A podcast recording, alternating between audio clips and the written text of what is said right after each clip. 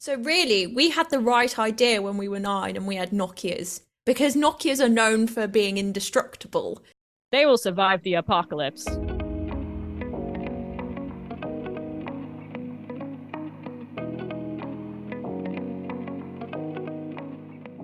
We really need a better intro. This podcast always just starts with me and Beth looking at each other going, Do you wanna? Shall I?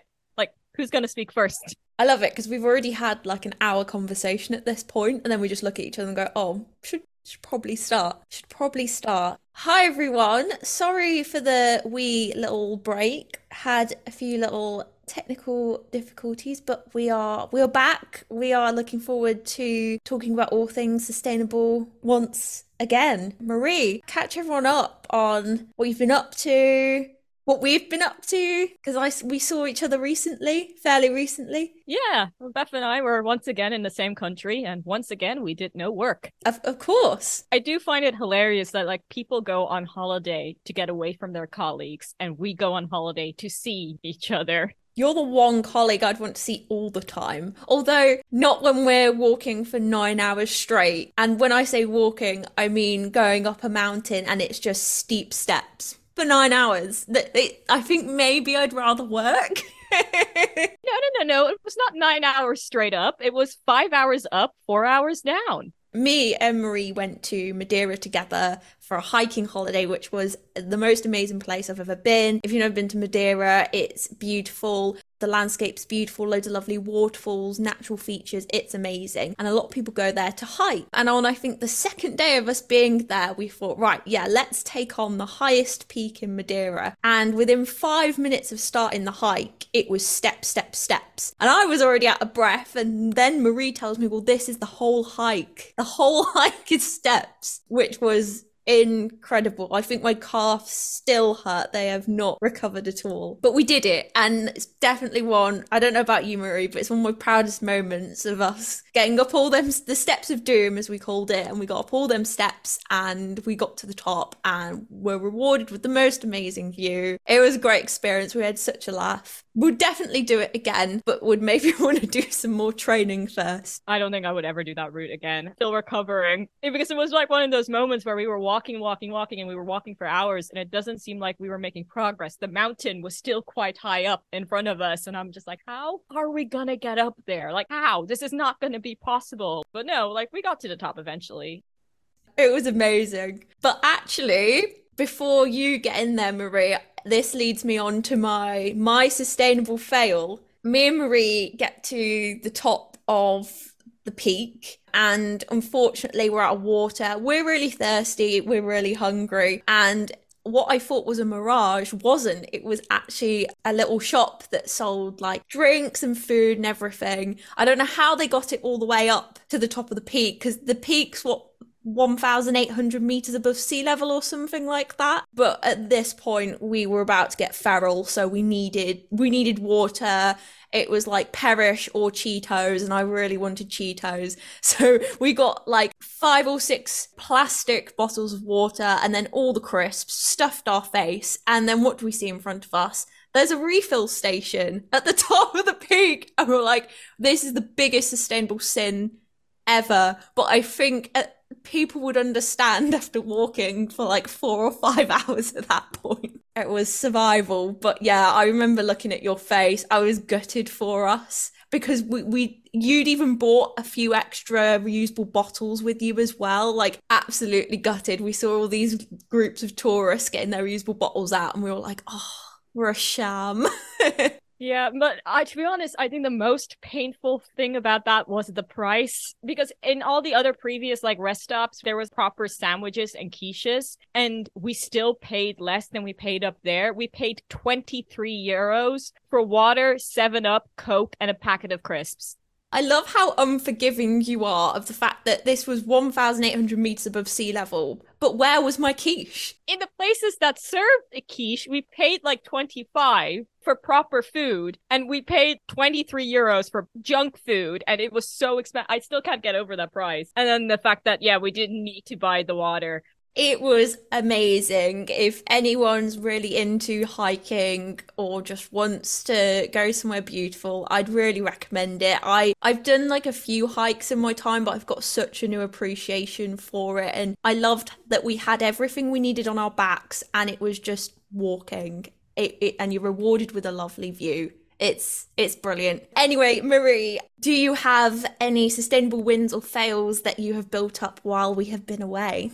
So this one is actually quite a few years old and it falls in between, but because it's actually quite relevant to this week's theme, and I'm also kind of proud of this, about a few years back, middle of the pandemic, something very strange happened to my phone. I am not a technology wizard. I thought I did something. I thought I dropped it, but basically my phone looked pregnant. I kind of ignored it, thinking I just fucked up and did something. Wait, hang on. How did your phone look pregnant? I'll get to that. Okay, I, I'm just, there's a very weird mental image in my head, but go on. I kind of just ignored it. And then I saw my brother and his girlfriend, and I had my phone out, and they kind of looked at me and they were like, dude, what the fuck is up with your phone? And I'm like, oh, I don't know. I think I may have broken the screen. And they're like, no, no, no, no, no your battery has expanded. That's really dangerous. You need to uh, like have that looked at. And I was just like, oh, fuck what now? And because this was peak pandemic, I had only been in Portugal for a few months. My Portuguese wasn't the best. I had no idea where to go to fix this phone. I didn't have money to fix this phone. Ignored it for a time, but then realized, no, my brother was like, no, no, no, don't ignore this. Your battery is like literally about to explode. And, and I was just like, oh, okay, fun. That's terrifying. I've never seen that happen before. Apparently, lithium ion batteries can expand. And yeah, so that's how my phone looked pregnant because the battery expanded and just pushed the screen outwards. I did research. I discovered that my phone itself is actually quite easy to fix I also discovered that the battery was actually not that expensive. And then I watched a couple of YouTube videos and thought to myself, I could do this. So I bought all of the equipment. I bought a new battery. I watched the YouTube video quite a few times and I set off to gut my phone and replace the battery. I was semi successful. The battery, the new battery worked, but in the process, because the battery was expanded, extracting the battery was a little bit harder. And I actually panicked and skipped a step. And in the process of me extracting the battery, I had severed the LCD flex cable that connected the screen to the phone, and the screen no longer worked. But the battery is fine. so, like, it technically works, but you can't use it. it technically worked, and I needed to replace the screen anyway because the screen was completely bent. I just thought I could use it while I was saving up for a replacement screen that did not work. So I did have to send it off in the end to repair service. And they did not say one thing about the battery. So I think I did a good job. That's amazing. That's like good on you for going and doing that and giving it a try. I feel like not a lot of people would go and do that. Especially like if I saw like a massive bump on my phone, I'd probably like throw it as far as I can. Hello, everyone. Welcome to Two Girls, One Reusable Cup, your sustainable support group, where we navigate the disaster and dance of living a low waste lifestyle in your 20s. I'm Marie, and as always, I'm joined by the lovely Beth. Hello. In 2023, around 4 billion people are using smartphones globally, me and Beth included. In 2024, this figure is suspected to surpass 5 billion. Out of curiosity, Marie, how many phones do you think you've had since getting your first phone? I've had, let's see, I got my first phone very young. Not a smartphone, it was a Motorola that still had an antenna sticking out of it. Retro, I love it. It was a phone that my dad found on the street while running. Oh, that's the most sustainable thing you could do. You were doing sustainability before we did this podcast. Oh no, other than two, all of my other phones have been secondhand. So yeah, I started off with the Motorola, which I got when I was still in first class. The reason for this is my dad had a habit of forgetting to pick me up from school. And I had to go into the office and always go, Could you please call my dad?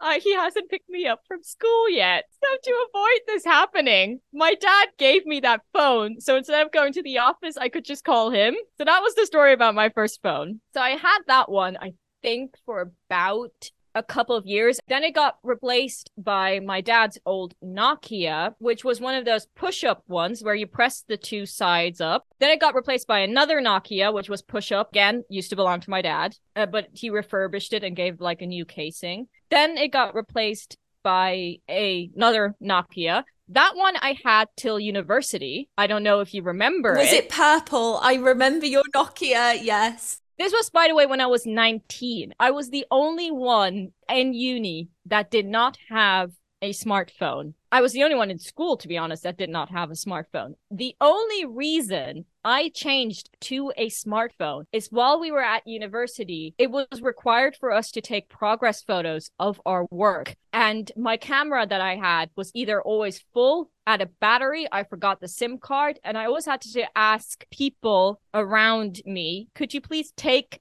photos of my work and send them to me. So that was very inconvenient. So then that got replaced by a Sony. That did not have a long lifespan. So then the Sony actually, I'm pretty sure because uh got like it it didn't have a long lifespan. It uh, uh it broke halfway through and I'm 99% sure it got stolen but because it was such a crappy phone and I never used it, it it yeah, it just disappeared. I'm pretty sure someone snuck into the fashion studio and took it. Gosh, you've not had much luck with phones, have you? And then I, for a brief time, bought, yeah, another Nokia, but this time it was a smartphone. I used that temporarily because I knew my dad was getting me a new phone, but my dad himself really needed a new phone. So this was actually also another topic for another day, but this was the only time I ever bought something in Cyber Monday. I bought that phone during like the Cyber Monday sales, like used it till Christmas where I knew I was getting a new phone and then like factory resetted it and gave it to my dad for Christmas, which he did not expect. And then I had my Huawei for a while. That was the one with the expanded battery.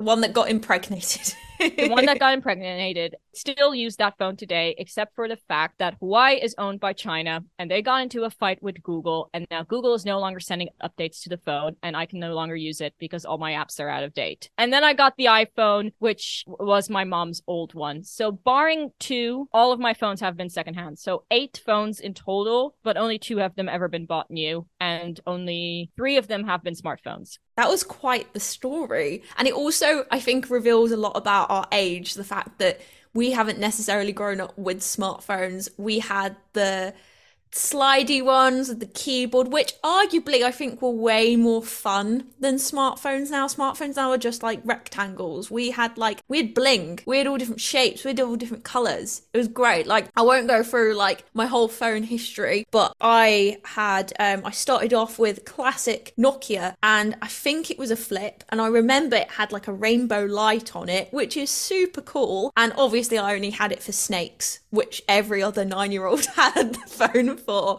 So nine years old, rocking uh, Nokia st- Snakes, and then I, oh gosh, the phones back then had some really weird names. Like I remember, I think I had an LG Chocolate. And I think I only got it because I liked the sound of the name. Oh, the LGs, yeah. The LGs. I couldn't do an LG now. Various flip phones. I think I had the Motorola Razr, which was the big one in the UK, like the metallic pink one that everyone wanted. It was great. That was what everyone had when I had the Motorola with the antenna. Like this is show like the Motorola. I'm not that old. Motorola phone with the antenna is like was old already at the time. I was gonna say if it had an antenna, I love the antennas. I I miss old phones. They were so much more quirky. But yeah, I had that. Oh, and actually, my favorite phone, and I will have. I'd have this now. Was my BlackBerry Curve. So Blackberries notoriously have all the the tiny QWERTY keyboard, and I could type on that so quick. I miss a keyboard. I miss the buttons. Um, but that was my all time favorite phone. And then I think I had iPhone. So maybe a few more than your you. Maybe I've had ten or eleven. Mine have have been recently mine have been secondhand or like they've been passed down in my family but when i was younger they were new. But yeah it's weird to see how phones have changed and i guess we use them for very different reasons when we were younger either calling your dad to pick you up from school or playing nokia snakes and obviously phones have come a long way we use them for different reasons now. But um the point still stands is we as individuals get through a lot of phones. And I think that's even more now because there's new upgrades every year and things become obsolete. We've said the history of our phones. What is the actual history of the smartphone? Yeah, see, like I think I think to be honest, I think we've already kind of covered it. You all like know that I love to go into history and I love to like research stuff. But I found myself writing out history of the iPhone and then realized I don't need to research this.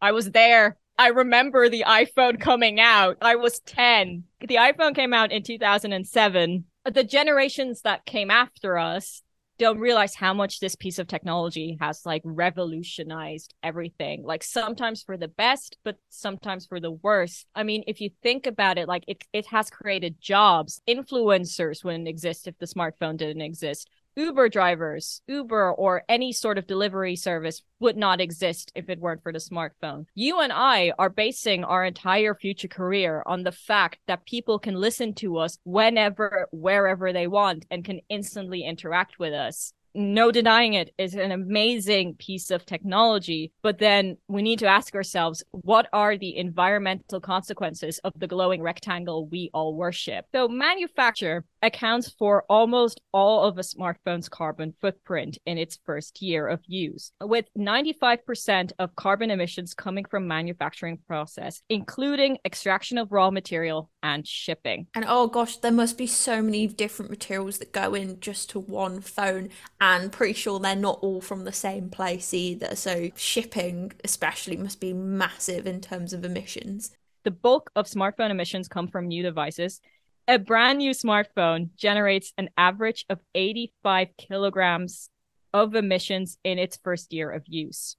That's a lot more than I thought, actually. And that's just based on the manufacturing of it. I did not know this, but the average smartphone is composed of 70 chemical elements, give or take. That's so considering like how good smartphones have got to the point they're so sleek and thin and like small. You wouldn't think so much goes into it. The LCD displays have glass, plastic, and they're made of liquid crystalline. Circuit boards could be composed of copper, gold, lead, silver, palladium, the rechargeable batteries are made out of lithium and cobalt. These elements can be divided into groups, two of the most critical being rare elements and precious metals. Rare earth elements are a section of 17 elements that are actually common in the Earth's crust. They can be found across the world, but in very low concentration. These elements have a huge range of magnetic, phosphorus, and conductive properties that make it crucial for modern technology. Extracting those elements from the earth is linked to alarming environmental impacts. Rare earth elements can often be found in many areas, but it is not economically feasible to extract them due to low concentration. Extracting them requires a method called open pit mining, a process that exposes large areas of land. Open pit mining is the most common method used throughout the world for mineral mining and does not require extractive methods like tunnels. The form of mining destroys huge areas of natural habitats and causes air and water pollution, threatening the health of nearby communities. I find this incredible just I think based on how we treat smartphones, they're almost like technology is almost like fast fashion now. It it feels so throwaway because you know the next model comes out next year. You can always like that a lot more smartphones now cost wise are a bit more accessible. You can just easily replace your phone. So actually you talking about the precious metals and these rare elements that are in phones just like is mad to me because it gives the phone smartphones a bit more value than I think people realize. And I think if there's more value to it, you might want to look after it more. Whereas, like, I don't know, you. I personally don't, but it's so easy just to throw your phone around. The screen gets cracked. You might repair it. We might just go get another phone because the iPhone 5000's out next year. So why not? Let's just upgrade. Um, or my phone contract runs out. But yeah, it's it's weird you saying these rare elements, these precious elements in just my day to day smartphone that's right next to me that I just see as just, I don't know. I, yeah, I just, I just think it's um, amazing putting it into that context. Yeah, you wouldn't think that gold would be in your smartphone. absolutely all that these elements are now incredibly rare and that it takes so much resource to just get like I don't know how much of like for example gold is in a phone but I'm guessing not lots but the effort it's taken to mine for that element to then get a tiny bit to put in your phone is insane and it's not just gold copper silver palladium aluminium platinum tungsten tin lead magnesium lithium silica and potassium are all elements that can be found in your smartphone. Oh, it's like a vitamin tablet. all of these elements have been associated with habitat destruction as well as air and water pollution. Mining also leads to large scale human and animal displacement to make way for industrial operations and is associated frequently with poor working conditions for laborers. All of these elements are limited. So at one point or another, they will run out. Which is quite interesting as well because there's the whole thing now of young people can't live without their phones. But how the world works now, there's a lot of countries that I'm not sure could function very well without phones. They're an integral part of society now. It's it's mad. Yet there's no I certainly haven't heard much talk about solutions to when, you know, these metals do run out.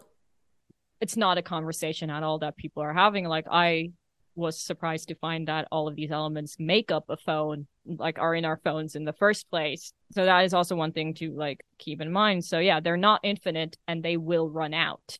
So, really, we had the right idea when we were nine and we had Nokias because Nokias are known for being indestructible. They will survive the apocalypse. We sh- they're like cockroaches. We should have just all kept our Nokias, kept playing Nokia Snakes.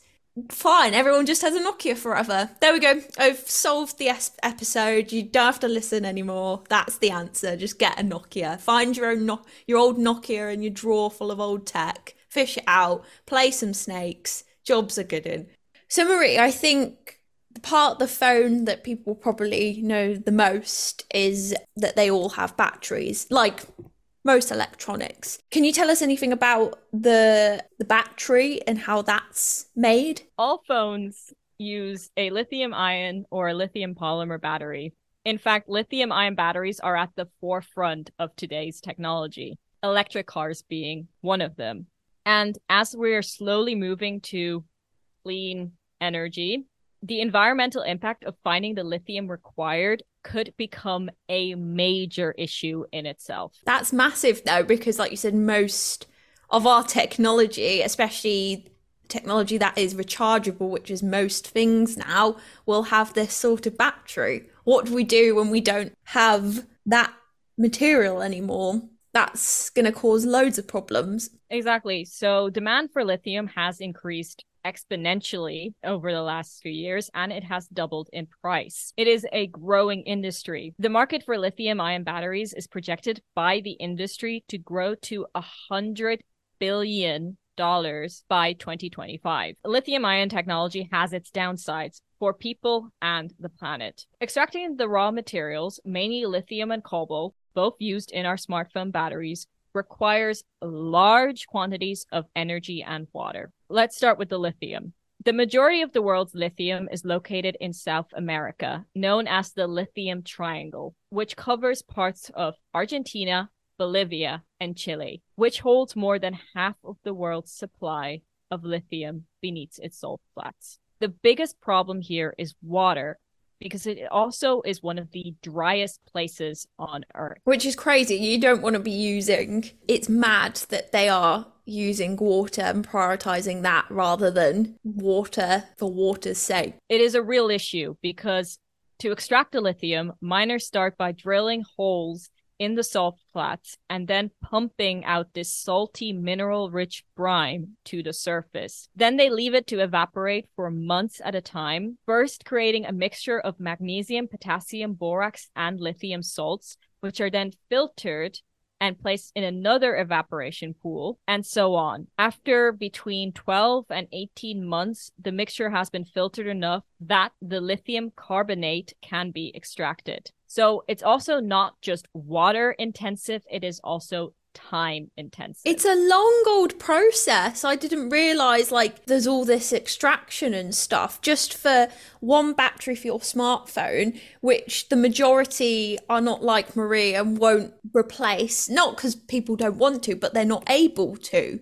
So it's just a throw. It's a lot. It's a lot to throw away after all of the the manufacturing process, the shipping, everything, which is crazy. It is crazy, and I would not think that looking at my phone. Yeah, and as you pointed out, like bringing in water at a place that water is already scarce is having a big impact on local farmers who grow quinoa and herd llamas in an area where some communities already have to have water driven in from elsewhere. 500,000 gallons of water per one ton of lithium. That's crazy. In Chile, mining activities have consumed 65% of the region's water in an area where water is already scarce. It's very backwards.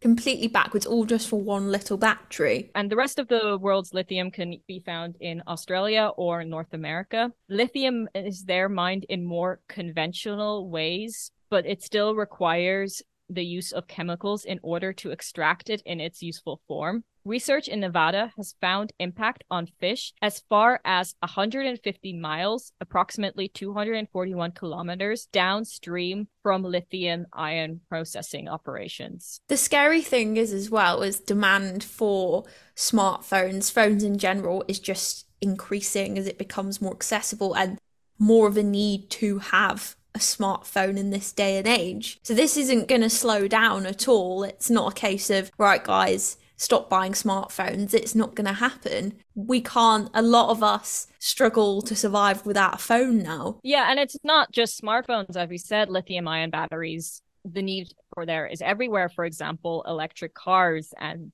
this is a whole other episode in itself. But that's the main issue with electric cars that they require lithium ion batteries to run. So it's not just phones. We have built an over reliance on this technology and once again there have there are some startups in the works of trying to replace lithium ion batteries but they're all still in its very early stages and still not feasible at this moment in time as of recording this episode.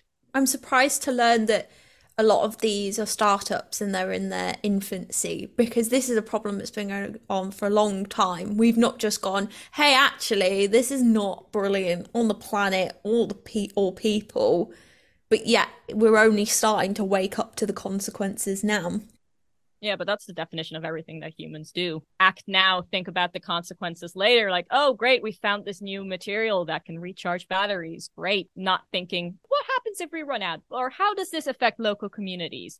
It's always do now, don't even think later. It's the plastic crisis all over again. Wow, this material is really durable. It doesn't break down. That's great. Oh no.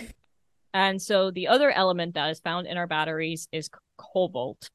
Now, cobalt can only be found in one place on Earth, and that is the Democratic Republic of Congo, and hardly anywhere else. In a country where people earn an average of less than $1,200 annually, the world's demand for cobalt has attracted thousands of individuals and small businesses called artisanal miners. And a lot of this is child labor with unsafe working practices, which are prevalent in this industry. It's that same story we're hearing again, um, talking about the fashion industry.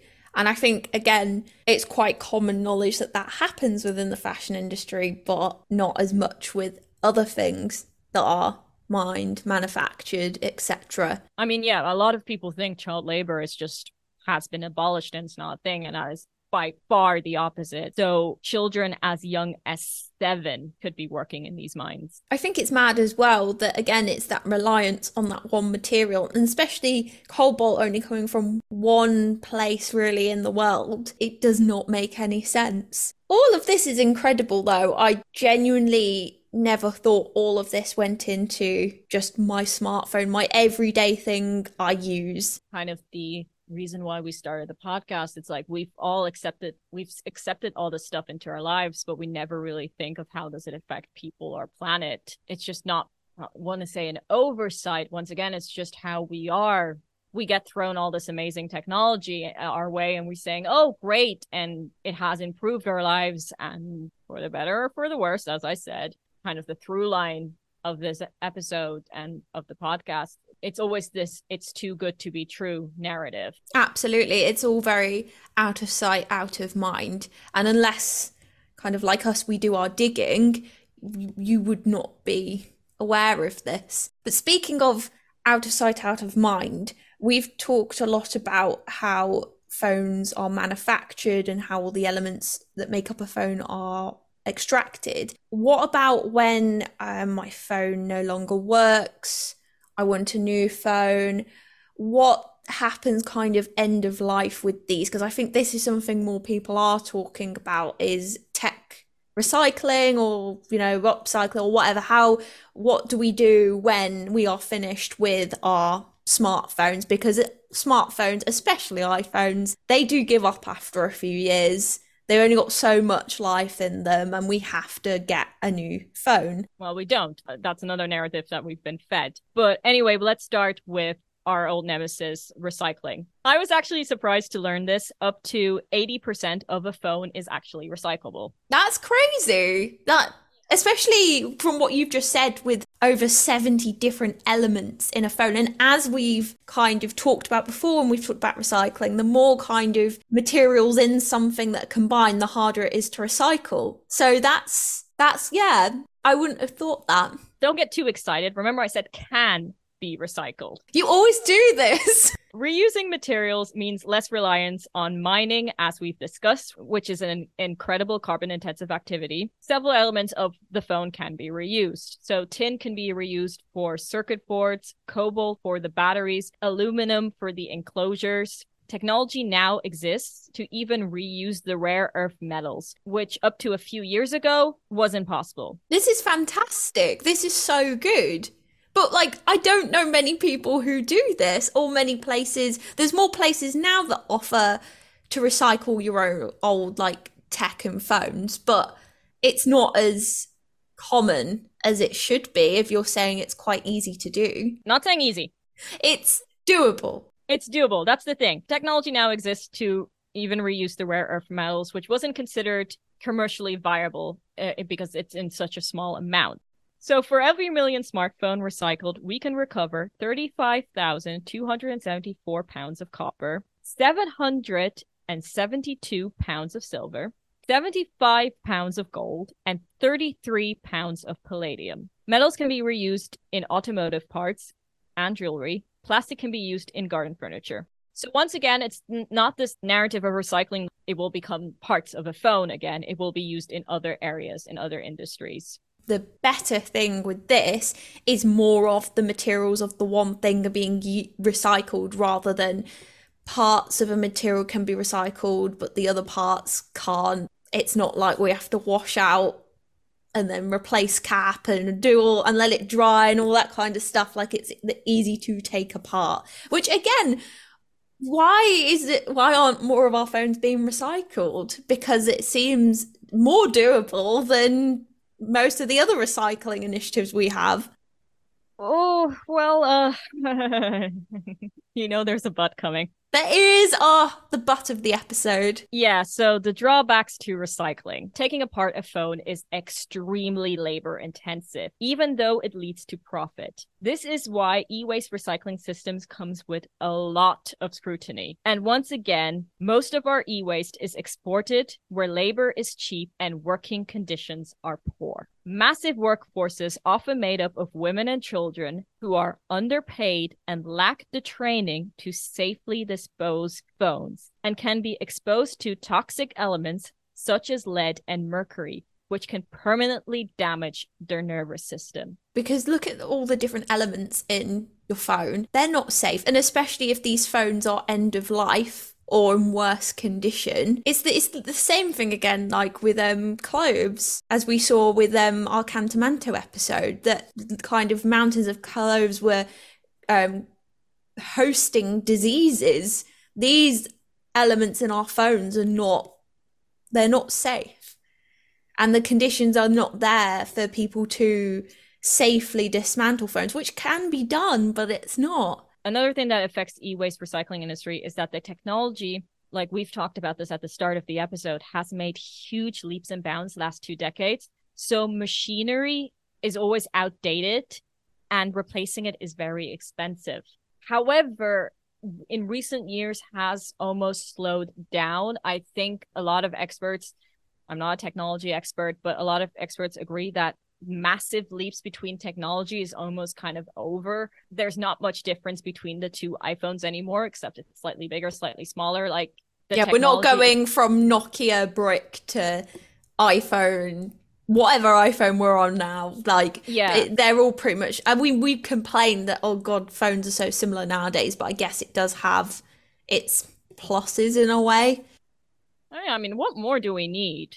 So yeah, the big technology boom has slowed down a bit. So once again, recycling is not the perfect solution, as always, has to become with scrutiny. However, Improper disposal of our old gadgets can create e waste in landfills due to their inability to decompose. A phone will remain a phone. Approximately 57.4 million metric tons of e waste was generated worldwide in 2021. Which is crazy. And I'm guessing as well that leaving it in landfill to decompose, which it won't, it won't be safe Absolutely not. This will lead to leaching, where toxic chemicals will leach into the soil and contaminate the area. E waste can also contribute to global warming. And as smartphone use grows, we need to figure out, once again, proper channels of disposal. And with recycling not being the best one, as we find in a lot of our episodes, we're so anti recycling. We're not, I mean, I don't think we're anti recycling, but you, recycling should not be hailed as the solution that it no, is. we do roast recycling a lot, but yeah, it's not the solution. Um, so speaking of recycling, still, um, what about the battery in the phone that as the main part of the phone? Research in Australia found that only two percent of the country's 3,300 tons of lithium ion waste was ever recycled my battery that I took out of my phone two years ago is still in my drawer.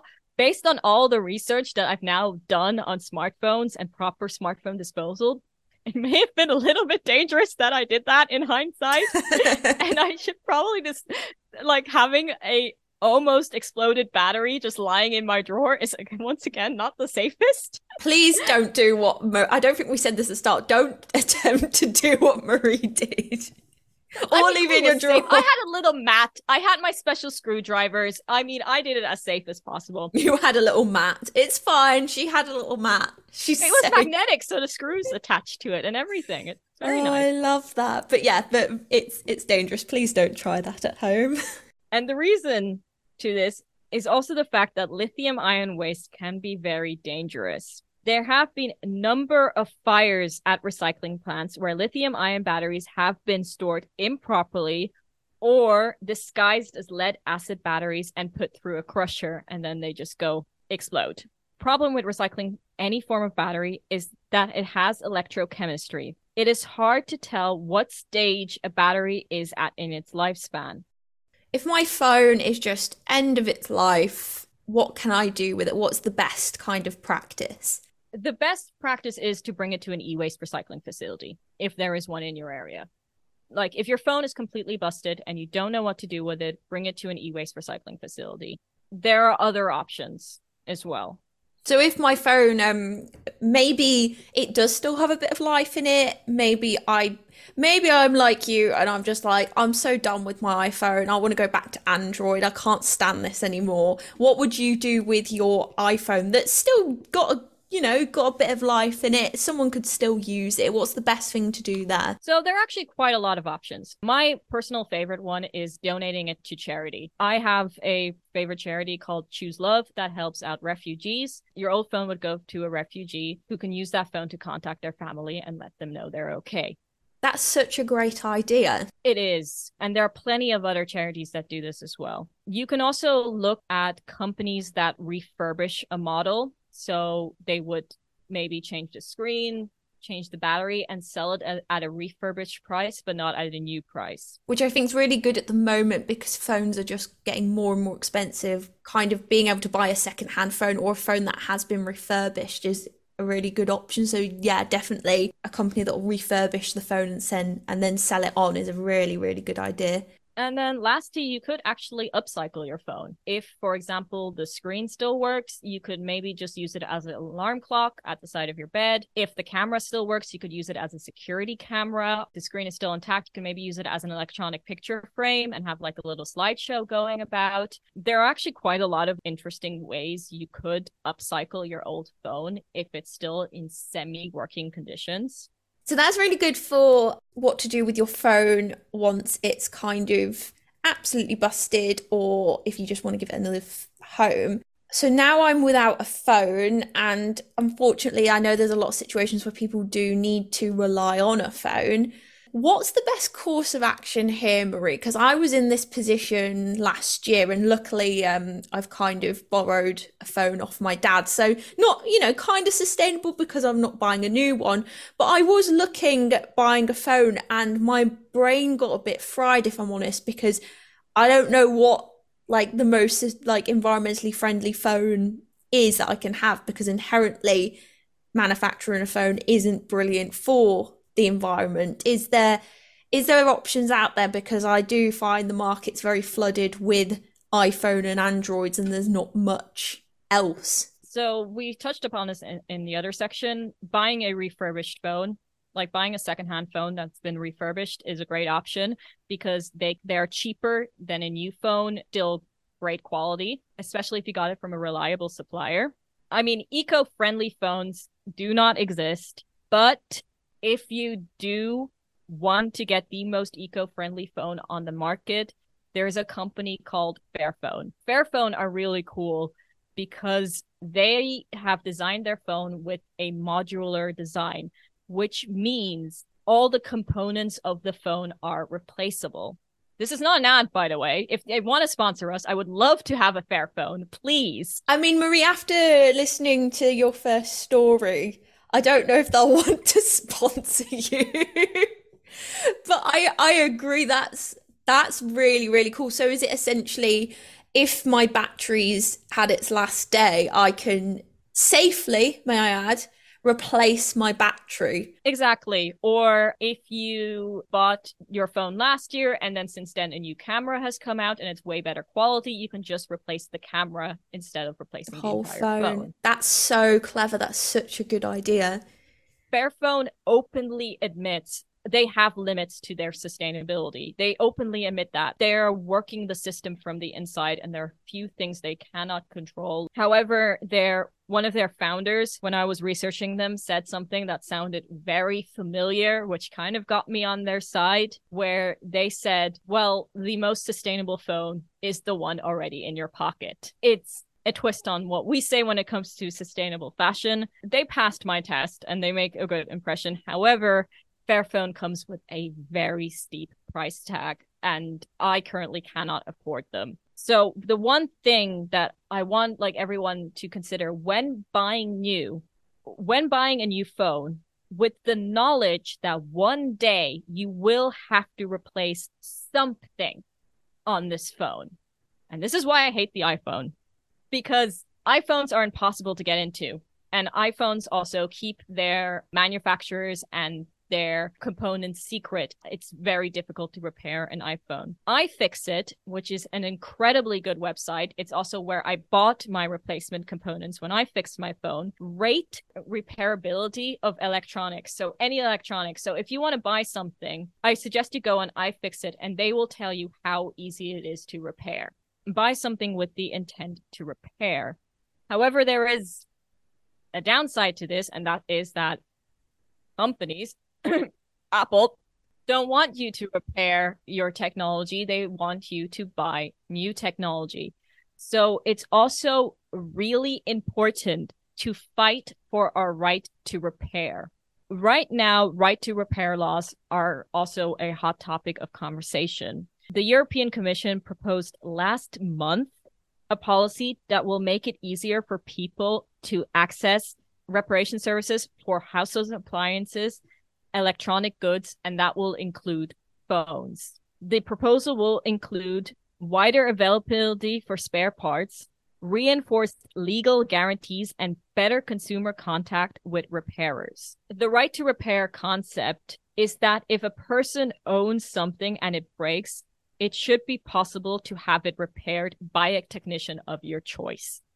And this is why it's so important that we have conversations about this and that we use our voice to create these, help create these laws because we need them. This is how change is going to happen. Yes, it's great doing kind of all the stuff me and Marie suggested with the fair phones and donating phones, but also on in the long term using your voice to get these laws kind of into fruition really. I've said a lot during this episode that a lot of this echoes the fashion industry, which we talk a lot about. The same kind of thing applies there. It's the manufacturer's responsibility of the product, making it, making it last, and then what to do with it end of life. That concludes our episode beautifully. Once again, thank you for listening. You can continue to follow the Sustainable Support Group on our socials. We have Instagram and Twitter. We would also really appreciate it if you would share this podcast around. It really helps us out a lot. You can also follow me, Marie, on our socials on Instagram. Marie's Instagram is Life on Mars, and my Instagram is Sustainable. Thank you for listening. See you soon.